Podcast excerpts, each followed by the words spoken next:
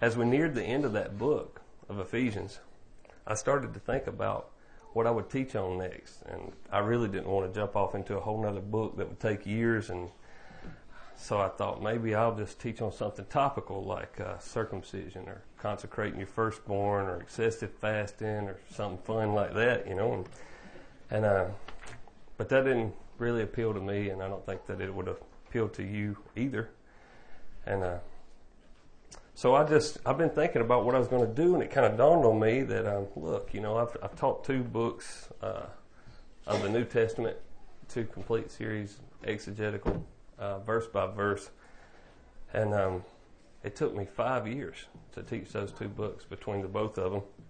And so immediately I start thumbing through the Old Testament. I say I'm going to teach something different. I'm, I'm going to get out of the New Testament. I'm going to go to the Old Testament. And so I start thumbing through the Old Testament and almost every book that I looked at had at least 10 or 12 chapters, some as many as 150. And uh, because it took me three years to teach through Ephesians, I thought, man, I probably better not try that. So uh, I was looking at Ezekiel, and if I would have started the book of Ezekiel, I'd die before I got done with it, and so we would never get finished. And so I was at a loss. I, I couldn't come up with anything that I could teach because I'm kind of a sequential teacher. I like to teach things in sequence. I don't like to grab things in the middle, uh, but rather start a book at the beginning, finish it at the end, the way you read most books in life. And uh, but then it dawned on me that maybe I should just read and teach the Gospels. You know, we we do a lot of kinds of teachings in this church, and so we teach all through the Scriptures, all over the place, one into the other. We don't center in on one certain thing. When we get to it, we teach it, we cover it, and that's what we do. And and um, but we are particularly students of the Torah, and that's probably where most of, a lot of our concentration is at, and and uh, we target we target the law a pretty good bit, and so here I am, you know, wanting to teach the Gospels, but at the same time, I don't want to jump into a whole book of the Gospels, you know, like teach all the way through the book of Matthew's and or Matthew or Mark or something, and because it's so lengthy. And lo and behold, Philip popped into my mind, and Acts chapter eight, and so I thought, hey, Philip preached the gospel and uh, to the eunuch, he didn't use Matthew, Mark, Luke, or John at all. They weren't even penned yet. Matthew, Mark, Luke, and John did not even exist when Philip preached to the eunuch. The eunuch said, How do I understand without a teacher? Yes. Well, Philip was that teacher. So, anyone have a, any guess of the scripture that Philip, Philip explained to the eunuch? Anybody got any idea? Well, it's the book of Isaiah. Okay, Isaiah is the book that the that Philip was explaining to the to the eunuch in Acts chapter eight, specifically some of the verses out of Isaiah 53. And so I thought, if Philip can share the gospel with the eunuch and just use Isaiah 53, then why can't I? And so that started my study on Isaiah 53. Just one chapter, right? Well, you know me, and uh, one chapter doesn't usually work real good. So one chapter with 12 verses uh, relates to you guys and 14 or 15 sermons. So that's just the way I that's just the way I do things. And so now we have a sermon series, not just a sermon on Isaiah 53. But it's going to be great. Isaiah is a profound book um, of prophecy, the whole thing. But I've only been studying specifically Isaiah 53 for a couple months now, and I believe that I have a lot to share with you guys a whole lot to share with you. And I believe I can present it to you in a very simple way that you have never seen or heard before. And I'm interested in doing that. Not to be different. I don't want to be the guy that um, that that always goes against the grain. I don't want to be the guy that comes up with something new just because everybody believes it one way. I've got to do it different. I don't want to be that guy. I don't I don't like that, and I don't I don't want to pursue the Bible in that direction. However, I do believe that I may have, I may can explain it to you in a way that you've never heard it, and um, and I say that because through my studies I have misunderstood Isaiah in some ways for as long as I've known about the prophecy.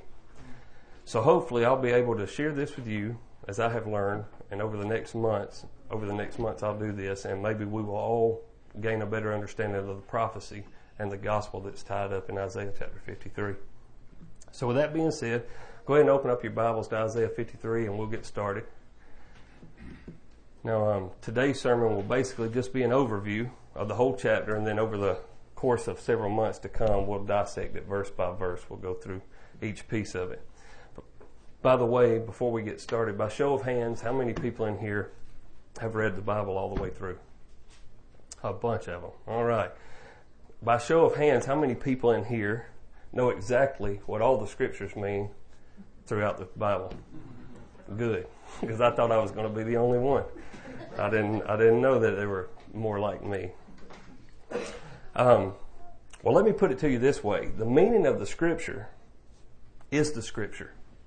All right, the meaning of the scripture is the scripture. In other words, if you don't understand the meaning, you don't have the revelation. I'm certainly not saying that if you've ever read the Bible but you don't understand parts of it, or if you're, you know, you're no different than any of the rest of us. That that that happens to all of us. We all read, and sometimes we don't understand things, and that's okay. Don't get me wrong. We all have things that we don't understand fully, but through diligent study and good help and teaching from others, just like Philip did for the eunuch, then we can understand better and get the revelation that's intended. You can have a whole tractor trailer, trailer load of Bibles, and I used this analogy in, in uh, Ephesians 6 when I talked about the sword of the Spirit, but you can have a whole trailer load of Bibles. And if you don't understand what's in those Bibles or what it means, it's just a bunch of paper bound up in leather bindings. It doesn't do you a bit of good. It's just Bibles. Okay? You, you'll be just as lost as last year's Easter egg with a whole bunch of Bibles. That's just kind of the way that'll end up. But with a teacher, it's much easier to help you understand what you read. That's what teachers are for. That's that's what we do. And you know the verse where it says in Romans chapter ten, it says, "How can they believe without? Uh, how can they believe without hearing about him? And how can they hear without a preacher?" Basically, that just means how can someone understand these things without someone else explaining it to them? Okay, it, it requires people to teach. There, that, that is a biblical position. People have to do that. People who with understanding need to teach people without understanding so that they learn. Amen. The eunuch in Acts 8 had this very trouble. He had this very problem. Philip asked the eunuch, Do you understand what you're reading? And the eunuch said, How in the world can I unless somebody guides me? How in the world will I understand what you're teaching or what it says unless somebody guides me? And it's that way for a lot of people. For a long time, growing up in church, and throughout my early Christian life as an adult, I was in the same predicament. I couldn't understand because I was uneducated. Not because I didn't want to understand, but I just couldn't pick up the Bible. I was, I was uneducated. I needed some help. I needed a guide. And the sole goal of reading the Bible is to understand exactly what it means. But keep in mind that sometimes we need some guidance to help us understand better the meaning behind the Scripture. And there's nothing wrong with that. So don't feel bad if you don't understand absolutely everything that you read. Find a teacher. Ask a preacher. Get some help to understand, just like the eunuch did with the gospel message with Philip. And with that being said, that is precise, precisely what I'm going to try to do with you guys as it pertains to Isaiah 53. Now, I know that most everybody in here has probably read part of Isaiah 53, if not all of Isaiah 53. But what I want to do is go through it verse by verse and then see if we can understand it both sequentially and contextually. But first, we'll start this week with kind of an overview of the chapter. So if you have your Bibles, open them up to Isaiah 53, and I'm going to go ahead and read all the way through it. Starting in verse 1, it says, Who has believed what we have heard? And who has the arm of Yahweh been revealed to? He grew up before him like a young plant and like a root out of dry ground. He had no form of splendor that we should look at him, no appearance that we should desire him. He was despised and rejected by men, a man of suffering who knew what sickness was. He was like one people turned away from. He was despised, and we didn't value him. Yet he himself bore our sickness, and he carried our pains, but we in turn regarded him stricken, struck down by the Almighty, and afflicted. But he was pierced because of our transgressions. He was crushed because of our iniquities. Punishment for our peace was on him, and we are healed by his wounds. We all went away, went astray like sheep. We all have turned to our own way, and Yahweh has punished him for the iniquity of us all. He was oppressed and afflicted, yet he did not open his mouth. Like a lamb led to the slaughter, and like a sheep silent before her shears, he did not open his mouth. He was taken away because of oppression and judgment. And who considered his fate? For he was cut off from the land of the living. He was struck because of my people's rebellion. They made his grave with the wicked and with a rich man at his death, although he had done no violence and had not spoken deceitfully. Yet Yahweh was pleased to crush him, and he made him sick. When you make him a restitution offering, he will see his seed, he will prolong his days, and the will of Yahweh will succeed by his hand. He will see it out of his anguish, and he will be satisfied with his knowledge. My righteous servant will justify many, and he will carry their iniquities. Therefore I will give him the many as a portion, and he will receive the mighty as spoil. Because he submitted himself to death and was counted among the rebels. Yet he bore the sin of many and interceded for the rebels. All right, I said that um, I was just going to do a preview or overview of Isaiah 53, and then in the weeks to come, we'll go through it verse by verse. But I want to ask you something. Did you know that when it comes to the various religions in the world, that Christianity is the only religion that has two ancient books that are separated by hundreds of years but are still in perfect harmony with one another? It's the only religion. The Older Testament tells us what was going to take place, and the New Testament confirms precisely that it did take place. No other religion does that. And to me, that in itself proves the divine authorship of the Bible because only Yahweh can separate time frames like that and actually bring them back to fruition. So the Old Testament gives the prophecy and the New Testament verifies its validity. Now Isaiah 53 is a prophecy that took place approximately 700 years prior to the coming of Christ. And obviously, after just reading it, you can surely see that within that prophecy, the main focal point is the Messiah. Well, in my inferior mind, this is the most stunning, compelling, complex, detailed, verifiable prophecy in the Bible. Some scholars have called this the fifth gospel, when actually, actually, in all actuality, it should be the first gospel. Since it was written at least 700 years before the other gospels. First comes Isaiah 53, then Matthew, then Mark, then Luke, then John. The reason they call this a gospel is because it contains every part of what is needed to be the gospel message. His ascension, it contains the Messiah's arrival first, his life second, his death, his burial, his resurrection, his ascension, his intercession, his exaltation, and they does it all in one chapter. The roots of all the gospels are right here in Isaiah chapter 53. See, the clearest explanation of the death of the Messiah is not in the book of Romans a lot of people would say that. But the clearest definition, definition of the death of the Messiah is right here.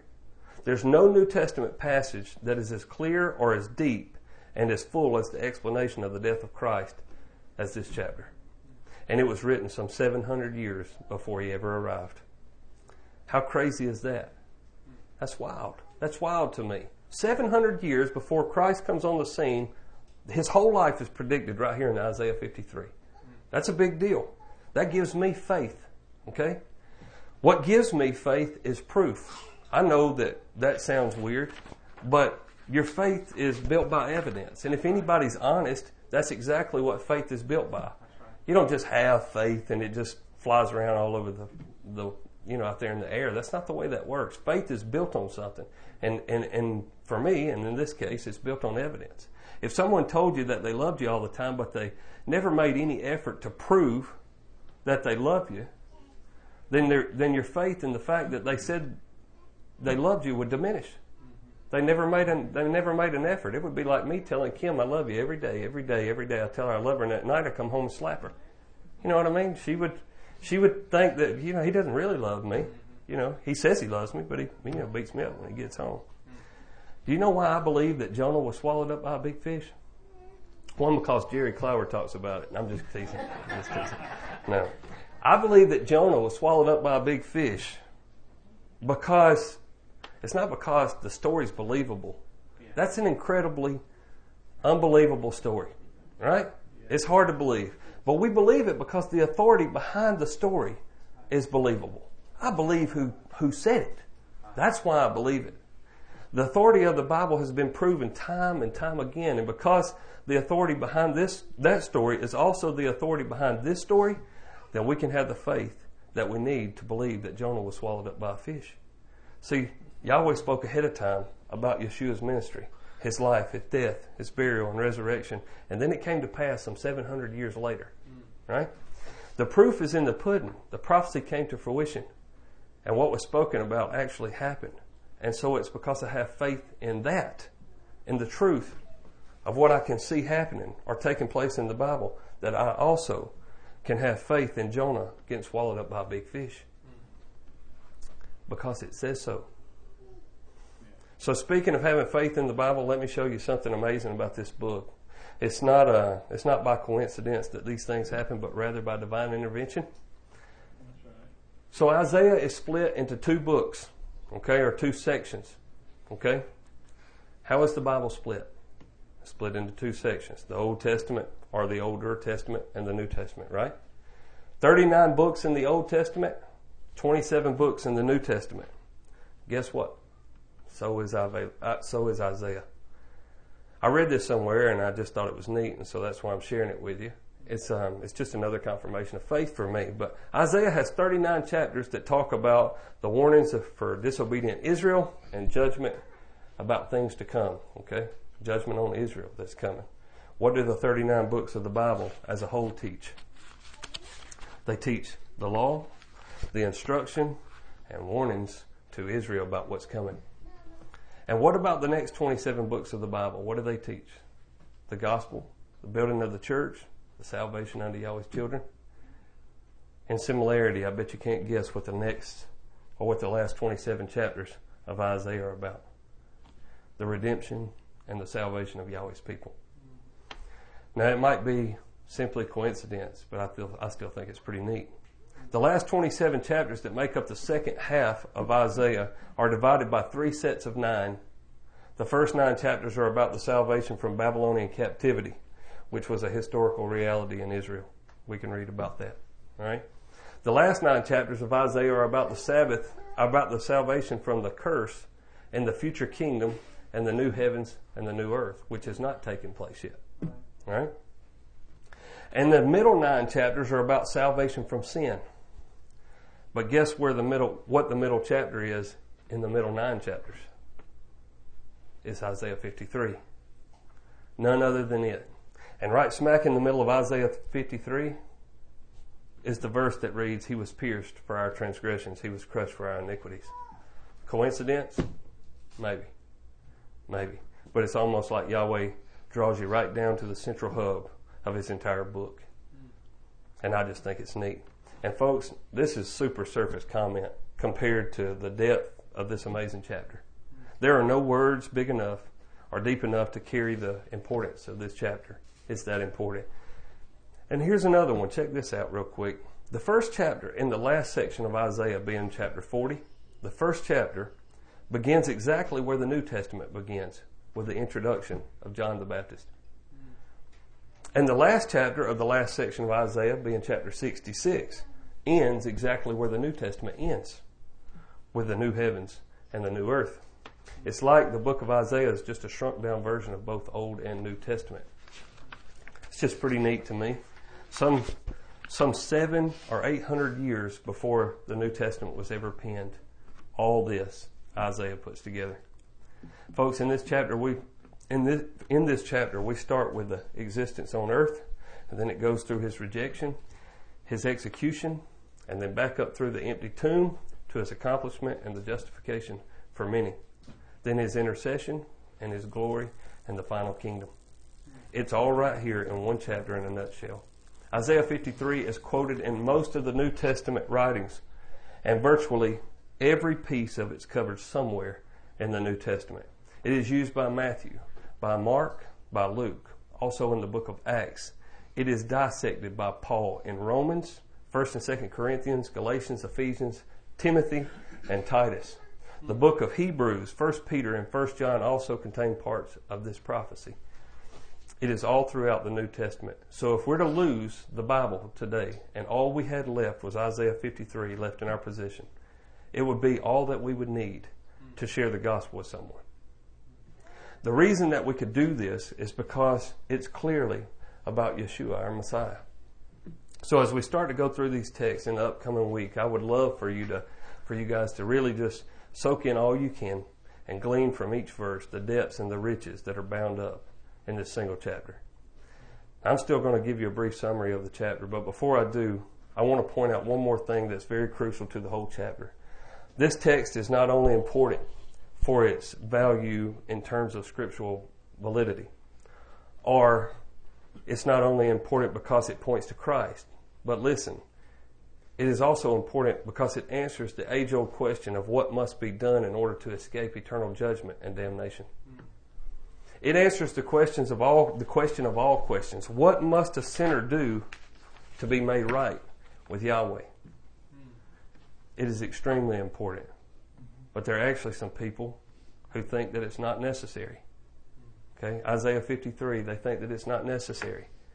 Obviously, atheists wouldn't think Isaiah 53 is necessary. They don't even believe in the Bible. There's a lot of religions out there that don't use these scriptures, and so they wouldn't think that it would be necessary. But I'm speaking about a certain group of people that would use the scriptures. I'm talking about the Jews. They don't think that this chapter is necessary. Why would the Jews reject Isaiah 53? It's part of the Tanakh. Okay? Even the Jews of old times read from Isaiah. We see the Messiah in the scripture stand up in the synagogues and read from the book of Isaiah. Philip is preaching the book of Isaiah, or Isaiah 53 specifically, to the eunuch. So why wouldn't they want that? Because every verse is so compelling about Christ. It's not read aloud in synagogues across the world today. Why? Why do they reject it? It's because Judaism is based on a work system. That's why. And just like Paul says in Romans chapter 10 and verse 3, he says, because they disregarded the righteousness from Yahweh, which was Christ, and they attempted to establish their own righteousness, which was one of works. And that's why they reject it. See, folks, there are only two kind of religions in the world. You've got the religion of human achievement or works, and then you've got the religion of divine accomplishment or grace. Either you do it yourself or Yahweh does it all for you and you don't do anything. And this has always been the position with the Jews. They believed that their own righteous acts were good enough to save them. That's what they thought. See, when Yeshua come on the scene, he was a nobody from Nazareth. He, he never uh, amounted to anything in the eyes of the Jews. They didn't think anything of him. When he couldn't deliver them from their enemies and their negative circumstances, had, they had him killed. They had him murdered. He didn't come to them to be a king that would relieve, relieve them from their bondage, their Roman bondage. That's not why he came. He came to be a king to deliver them from their sins. And they rejected him. To that end, they said, Who is this man? Who is this man? We don't need a Savior for our sins. We're the sons of Abraham. We keep the law. We do everything right. It'd be nice to have somebody get rid of this bondage that we're under out of Rome. They would have liked that. Isaiah had already told them that who he was 700 years prior to this. They had this. They had the whole book of Isaiah. They knew this better than we know it. They had this. They knew exactly who he was, or should have known exactly who he was, but they just didn't see it. They didn't see it. You know why? Because in Isaiah chapter 53, when Isaiah talks about the suffering servant, the Jews considered themselves to be the suffering servant. That's their mentality. That's what they think Isaiah 53 is talking about. They think it's talking about national Israel. They believe that they are the suffering servant. And so they missed it. But when we read the prophecy, with the backdrop behind it of the Gospels, because we know the Gospels, when we read the prophecy, we can clearly see that it's about the Messiah. There's no question in that when I read through it. We can see the suffering servant all through that chapter. And while this chapter does speak about Christ, it speaks about his coming, his ministry, his death, his burial, resurrection, intercession, and exaltation. It is not primarily a prophecy about Christ. In some ways, it doesn't even look forward to the Messiah. Stick with me for a second. I want to show you something that I had never seen before I started studying this prophecy. Notice all the verbs from verse 1 all the way down to the middle of verse 10 are in the past tense. For example, it says, who has believed. Who has the arm of Yahweh been revealed? He grew up. He had no form. He was despised. He was pierced. He was oppressed. He did not, he did not open his mouth. So forth and so on. All past tense verbs. See, this is describing something that has already taken place. So how could this have already happened if Isaiah is prophesying about Yeshua some 700 years before he arrives? Well, I think what we have here is the, is the nation of Israel's confession in the future when Yahweh will redeem national Israel.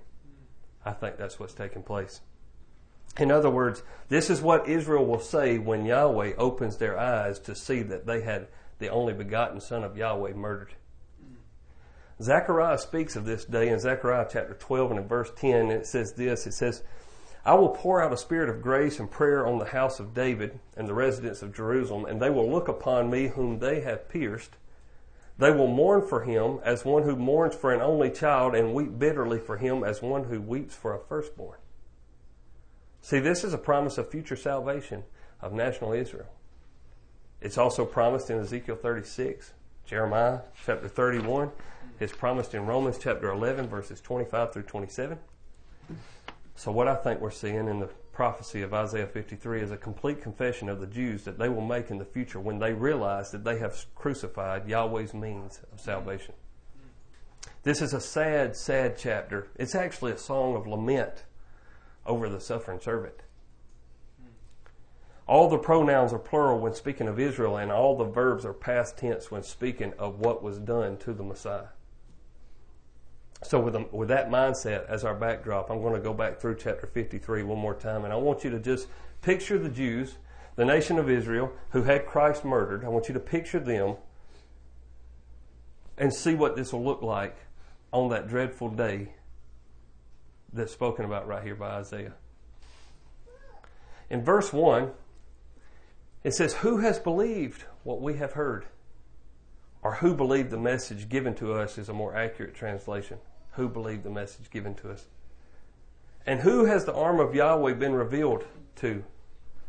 Number one, notice that this is not a message that they gave, it is a message that they received.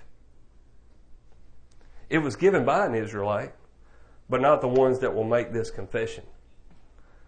But look what they say. Who has believed? Who has believed? Nobody believed it. Nobody believed in the message that was delivered to them. And who has the arm of Yahweh been revealed to? What that means is we didn't understand it was the right arm of Yahweh. We couldn't see it. This is just a Hebrew expression of the power of Yahweh. Nobody recognizes the power of Yahweh through his only son. He illustrated his power over demonic possession his power over death, his power to heal the lame, to make the blind see. He even illustrated his power over nature. For crying out loud, Yeshua walked on water. But we didn't see it. That's what they're going to say. We didn't see it. We, didn't, we couldn't understand it. We should have known that this was the right arm of the Almighty, but we didn't believe it. We rejected it. And then right here in verse 2, they're going to get their, they're going to start their confession. It says he grew up before him like a young plant and like a root out of dry ground. What does that mean? Well, I think it means that he was a sucker branch. He was a sucker branch. He was of no great importance. He was insignificant. If you've ever grown a garden before, then you know exactly what you do to sucker branches. My mama taught me what to do with sucker branches on tomato plants a long time ago. You pinch them off. They're the little branches that grow at the bottom of the stalk. They don't produce any fruit. They're not good for anything. They drain the plant. What do you do with them? You cut them off and you throw them away. Anybody of any age in here that's ever grew a garden, you ought to know that. That's what they say about him. He was a root that grew up out of parched ground. This is their way of saying we don't need him. He was of no importance. He came from a nowhere town called Nazareth. What good could ever come from Nazareth, right? What good could ever come from Nazareth? His mama was a nobody in their eyes. His daddy was a carpenter. Nobody of great stature. Then they say he had no appearance that we would desire him. None. In other words, he had no stately form or majesty. There's nothing royal. There's nothing regal about him. He wasn't like King saul, set apart from the rest of his brothers. He wasn't the tallest man in Israel. He didn't look like the pictures people have made up of him today with long hair and Fabio looking stuff. He didn't look like that. He didn't look like that. So why would they consider him? They not only not only that, but in verse three he says they say he was despised. And he was rejected by men. And the word for men here is not the common Hebrew word that we use for men. It's usually this word is usually translated as leaders. He was despised and rejected by leaders. Nobody who was of any importance confirmed his stature or his status as the Savior of Israel. The Pharisees, the Sadducees, the people that everybody respected, that they, that thought they thought these people had the knowledge, they didn't even recognize him. The people, if you lived in Jerusalem in the day of Christ, then you would look upon the Pharisees and the Sadducees as people of knowledge. You would have knew they knew all about Judaism. This is a Jewish book, guys. They knew all about Judaism. Here comes the Messiah on the scene, and none of those people recognized the Messiah as being anything. Nothing. Nobody who was of any importance confirmed it. And then at the end of verse 3, he was like one people turned away from, almost like a man that was disfigured. He was someone who no one wanted to see. He hung around with sinners, fishermen, prostitutes, tax collectors. That's who he ran around with. Seven of the disciples were probably fishermen. Four of them had different trades. One of them was Judas of Kerioth, and he was no good for anything. These are the people that he ran around with. Who would have wanted to have anything to do with him? He had no clout. He didn't walk around in fancy robes and money, and he didn't even have a place to lay his head. Is what he said. He was poor. He wasn't of great esteem. How in the world could Yahweh send somebody into the world that was not of great esteem to save Israel? No way. No way. And that's what they all thought. The last part of verse 3 says that he was despised and we didn't even value him. We didn't even value him. This is somebody making a confession. Who is it? Who didn't value him? We didn't even value him. These are the Jews, and this is their confession. See, just like Paul says, he was, in Romans chapter 9 and verse 32, they stumbled over the stumbling block. He was the stumbling block. Basically, I think they're confessing that they couldn't see who it really was. They had no idea that Yeshua was Yahweh's anointed. They had no idea. Then in verse 4, they start to cry out. The Spirit of Yahweh or the Spirit of grace has come upon them and the light is broken through. Their hard hearts have been pricked and they start to confess. And verse 4 starts like this It says, Yet he himself bore our sickness and he carried our pain, but we in turn regarded him stricken, struck down by the Almighty, and afflicted. In other words, we believe he was afflicted by Yahweh because of what he did, not because of our sins. We thought that he was being punished for blasphemy, working on the Sabbath, breaking our traditions. That's why we thought he was being punished. But now we see it. It was all for us. It was all for us. What a great confession. Verse 5 says, But he was pierced because of our transgressions. He was crushed because of our iniquities. Punished for our, punishment for our peace was on him, and we are healed by his wounds. Oh, brothers and sisters, this confession that we're reading here today, it's got to be the confession of every believer. Every single believer. He bore in his body our sins. According to 1 Peter chapter 2 verse 24, he has paid the price for us all in his body. He was bruised or crushed for us. He was pierced through with a spear. He had spikes drove through his hands and through his feet. And through his head, he was pierced with thorns, a crown of thorns pressed down on his head. They didn't sit it up there like a crown that a king or queen would wear. It was mashed down into his, into his skull. He was the perfect example of expiation. He bore our sins in his body. He bore our transgressions of the law in his body. This should be the realization of each and every believer. Verse 6 says, We all went astray like sheep. We have all turned to our own way, and Yahweh has punished him for the iniquity of us all. Once again, we walk in our own flesh. We have left the shepherd. The shepherd didn't leave us. We have left the shepherd and not listened to him or heeded his guidance. And because of that, he has bore our consequences. verse 7, it says, He was oppressed and afflicted, yet he did not open his mouth. Like a lamb led to the slaughter and like a sheep silent before the shearers, he did not open his mouth. This is Yahweh's lamb. This is Yahweh's lamb. Remember at Passover how every father, head of every household, selects a lamb for the Passover? That's what we do. Brothers and sisters, this was Yahweh's unblemished lamb that, that was being destroyed. And just as we see the lamb die silently year after year after year at Passover, we watch it. So also did Yeshua die a silent death. When he was tried, he spoke not a word in defense. He simply died. Not like a person who would plead their case if they were innocent. He was innocent, but he didn't try to plead his case. He just died. Now he knew his fate and he trusted his shepherd. Just like verse 8 says, he was taken away because of oppression and judgment. And who considered his fate? Who thought about what would happen to him? See, the Jews will recollect the oppression of the Messiah. They will remember the unjust trial that he received. The words oppression and judgment here are just words used to describe the trial and the sentencing. The Jews wanted him dead. They wanted him put away. They wanted him cut off from the land of the living. We remember the Gospels and how over and over the leaders of Jerusalem constantly tested him and tried to cause him to stumble into their traps that they might find fault with him.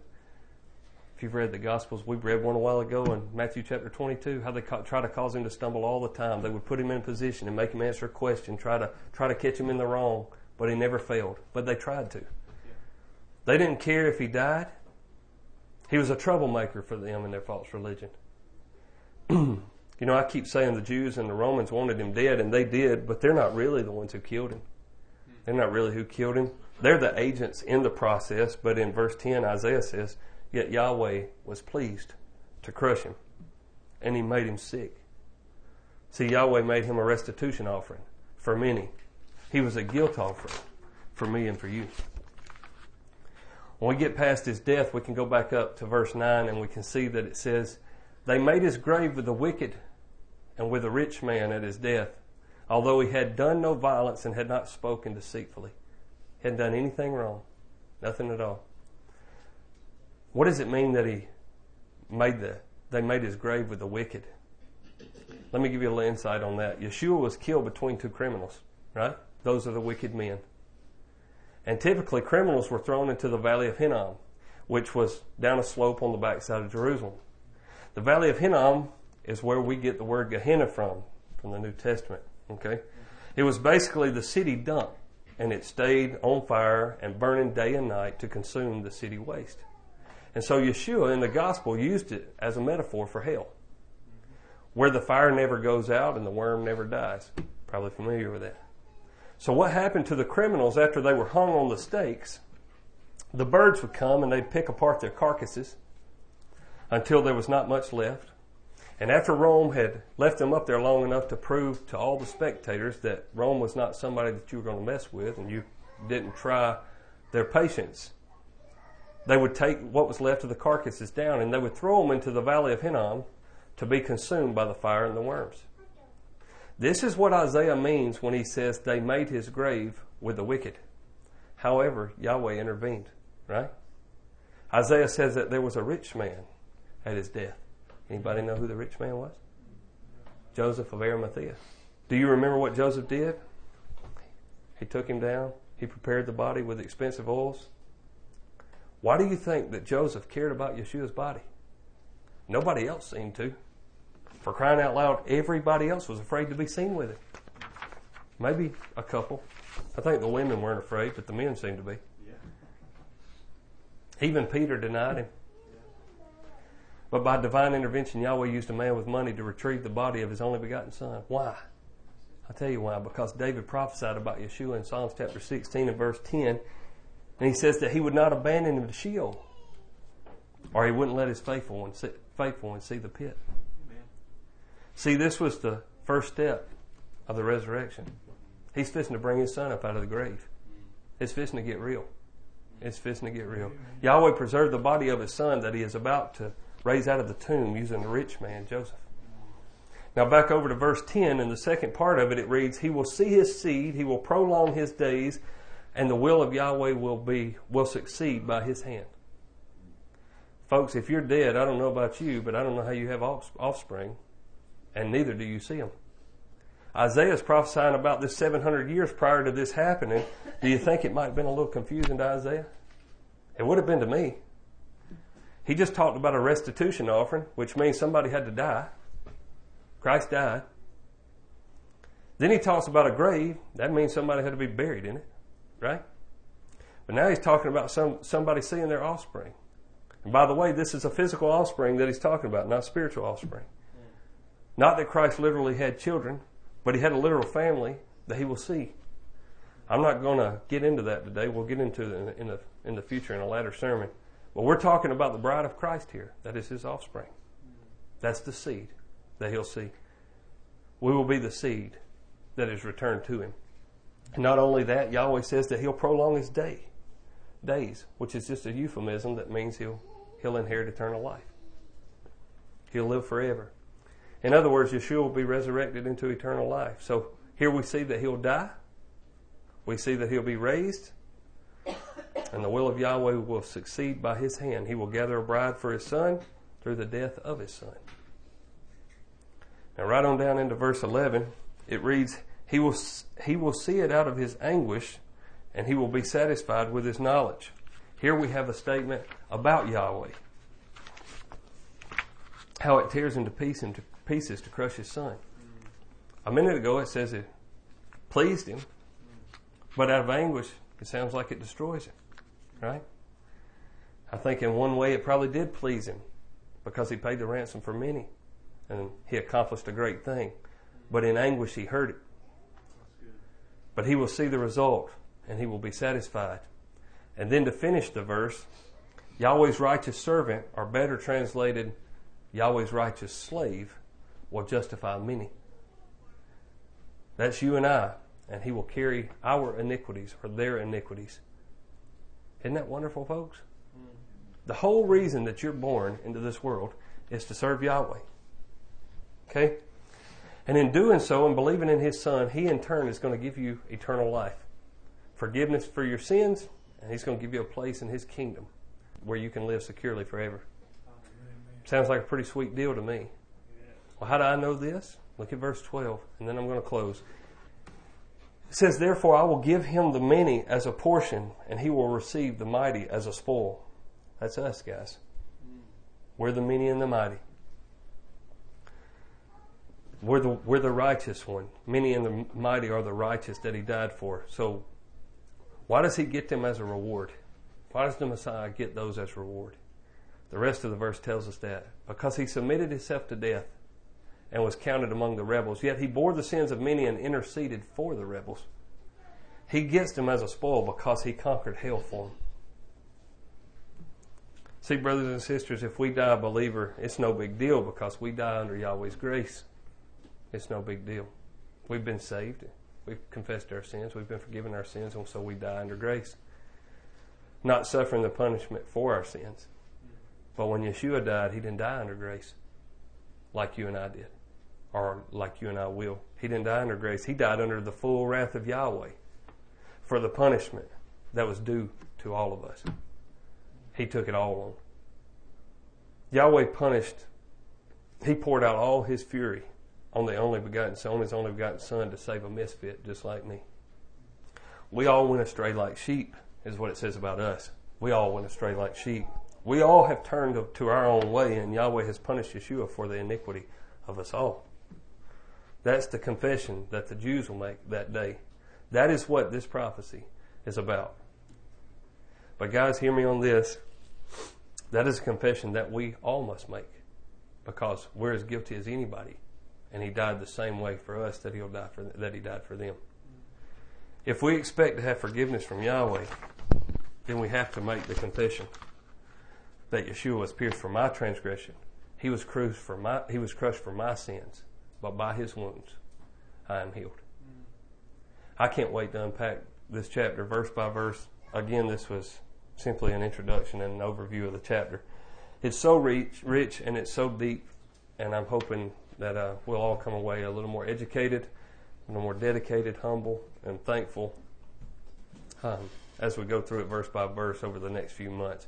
So until I teach again, I hope you'll take the time to read the chapter and uh, meditate on it. Let Yahweh speak to you through it, and just remember the suffering servant of Yahweh and the sacrifices that He made for you.